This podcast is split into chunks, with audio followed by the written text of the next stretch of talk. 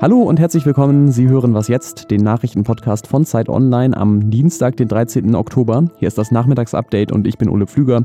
Bei mir geht es gleich um den freien Supreme Court Sitz in den USA und außerdem gibt es weitere Nachrichten vom Tag. Der Redaktionsschluss ist wie immer 16 Uhr. Okay, Mr. President, das US-Wahl-Update. Ja, und los geht's natürlich mit unserer Rubrik zur US-Wahl. Amy Coney Barrett ist gestern nämlich das erste Mal im US-Senat angehört worden, genauer gesagt im Justizausschuss, denn die Republikaner und Donald Trump wollen sie noch vor der Wahl zur Supreme Court-Richterin machen. Die Demokraten finden das undemokratisch und vor allem warnen sie aber auch davor, was das inhaltlich bedeuten könnte. The voters should be very clear about one thing. President Trump and his party and Judge Barrett will overturn the Affordable Care Act. And they won't stop there. Die Richterin Barrett wolle den Affordable Care Act abschaffen, also die Gesundheitsreform von Barack Obama. Das ist der Vorwurf von Kamala Harris, die ja die Vizepräsidentschaftskandidatin von Joe Biden ist.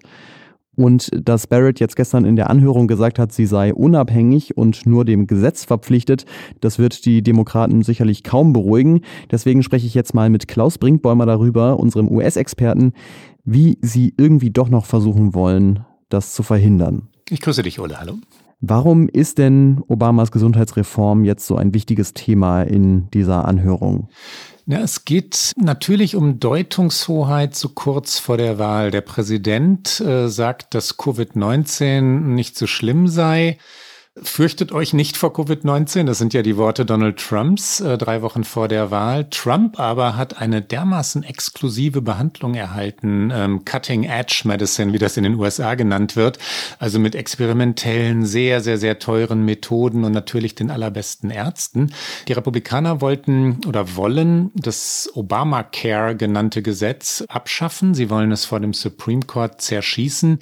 Und die Demokraten zielen darauf, das alles miteinander zu vermischen und zu sagen, sagen, Moment, Moment, liebe Wählerinnen und Wähler, passt auf, es geht um euer Gesundheitssystem und das ist ein anderes als das, was der Präsident genießen kann.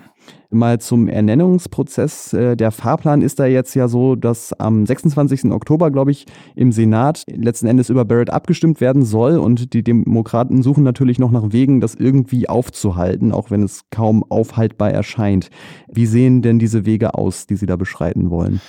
Na, sie haben nicht viele Möglichkeiten. Die Demokraten haben versucht, die, die Anhörung zu verhindern, weil sie ähm, es für sehr, sehr, sehr gedrängt und letztlich äh, für unmoralisch halten, inmitten einer Pandemie so kurz vor einer Präsidentschaftswahl es gibt nur wenige, zwei möglicherweise Abweichler. Auf gar keinen Fall bricht die Mehrheit der Republikaner. Deine Frage war, was die Demokraten tun können. Sie können hier und dort verzögern, sie können hier und dort länger reden. Sie hoffen, das ist dann beinahe schon zynisch, auf Krankheitsfälle, also dass mhm. die Republikaner gar nicht alle anwesend sein können für Abstimmungen. Also das Horrorszenario der Demokraten ist, ein gerade neu zusammengefügter Supreme Court entscheidet, dass Donald Trump Präsident bleiben kann. Und das wollen sie verhindern. Ich glaube nicht, dass sie es vor der Wahl, dass sie es wirklich verhindern können. Ähm, da müssen schon einige Zufälle zusammenkommen. Wie gesagt, Krankheitsfälle. Ich glaube, es wird am 26. abgestimmt und dann wird ähm, die Dame die neue Richterin sein. Ja, so sieht es wohl im Moment aus. Im Moment läuft im Justizausschuss die zweite Runde der Befragung und am Donnerstag will der dann wohl sein Votum abgeben, Donnerstag früh. Vielen Dank, Klaus Brinkbäumer. Das war eine Freude, Ole. Bis dann. 40 Prozent weniger Treibhausgase bis 2020 und 80 bis 95 Prozent weniger bis 2050. Das sind aktuell die deutschen Klimaschutzziele und so will dieses Land seinen Beitrag dazu leisten, dass sich die Erdatmosphäre um nicht mehr als 1,5 Grad aufheizt, siehe Pariser Klimaschutzabkommen. Die Klimaaktivistinnen und Aktivisten von Fridays for Future, die haben heute dazu eine Studie vorgestellt. Sie haben sie selbst in Auftrag gegeben beim Wuppertal Institut für Klima, Umwelt und Energie. Und dabei kam raus, dass zumindest die deutschen Zielsetzungen, wie sie im Moment offizielle Politik sind, eben nicht in Richtung 1,5 Grad Celsius gehen, sondern maximal in der Nähe des 2 Grad Celsius Ziels liegen. Das war der Leiter der Studie, Manfred Fischedick. Ähm, der hat sie heute mit den Aktivistinnen und Aktivisten vorgestellt und das Ergebnis war, tatsächlich müssten wir die Emissionen schon bis zum Jahr 2030 um 85 Prozent drücken. Ansonsten ist ein adäquater Beitrag Deutschlands für die Erreichung des 1,5 Grad Celsius Ziels tatsächlich nicht zu schaffen. Das würde heißen, erneuerbare Energien viel schneller ausbauen und vor allem auch einen deutlich höheren CO2-Preis auf Kraftstoffe, unter anderem auch um den Autoverkehr deutlich einzudämmen. Die Welt steckt ja nicht nur mitten in einer Pandemie, sondern auch in einer schweren Wirtschaftskrise. Und klar, es ist nur ein schwacher Trost, aber heute hat der Internationale Währungsfonds verkündet, ganz so schlimm wie befürchtet ist es jetzt doch nicht geworden. Heute hat der IWF nämlich seine Prognose etwas nach oben korrigiert. Er rechnet nur noch damit, dass die Wirtschaft um 4,4 Prozent schrumpfen wird, statt um 5,2 Prozent. Es ist natürlich völlig klar, das hilft allen, die Jobs verloren haben oder auch Betrieben, die um ihre Existenz bangen, jetzt überhaupt nicht. Aber trotzdem macht es natürlich etwas Hoffnung, dass es manchmal auch besser laufen kann als befürchtet.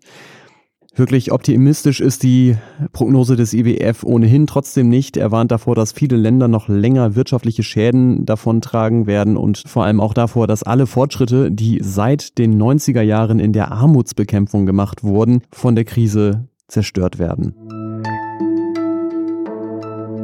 Was noch? Äh, dann hätte ich hier jetzt noch drei Männer, die mit ihrem Mittelfinger mal richtig Wirbel verursacht haben. 1994 Stefan Effenberg. Dann hat ein solcher Mensch in einer deutschen Nationalmannschaft nicht mehr verloren. Herr Steinbrück, der SPD-Kanzlerkandidat. Gelegentlich habe ich an solchen Sachen Spaß und Freude, mal was auszudrücken, was reine Gestik ist. Und natürlich Yannis Varoufakis. And stick the finger to Germany and say, well, und offenbar will auch die Berliner Stadtverwaltung mit dabei sein. Die hat heute eine Anzeige in der Zeitung Tagesspiegel geschaltet.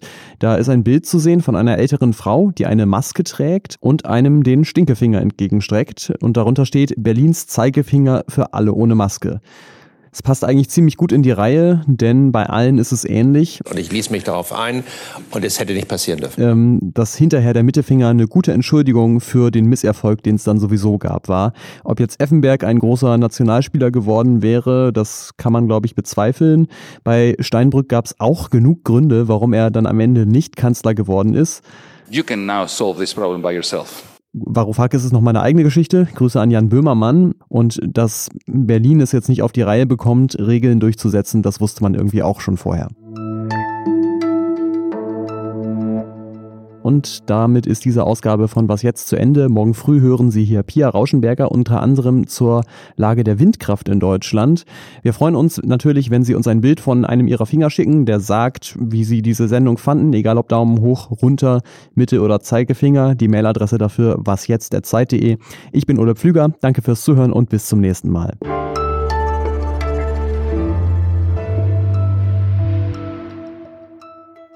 Das Wort Schrumpftum würde es irgendwie auch leichter machen, solche Wirtschaftsmeldungen zu formulieren.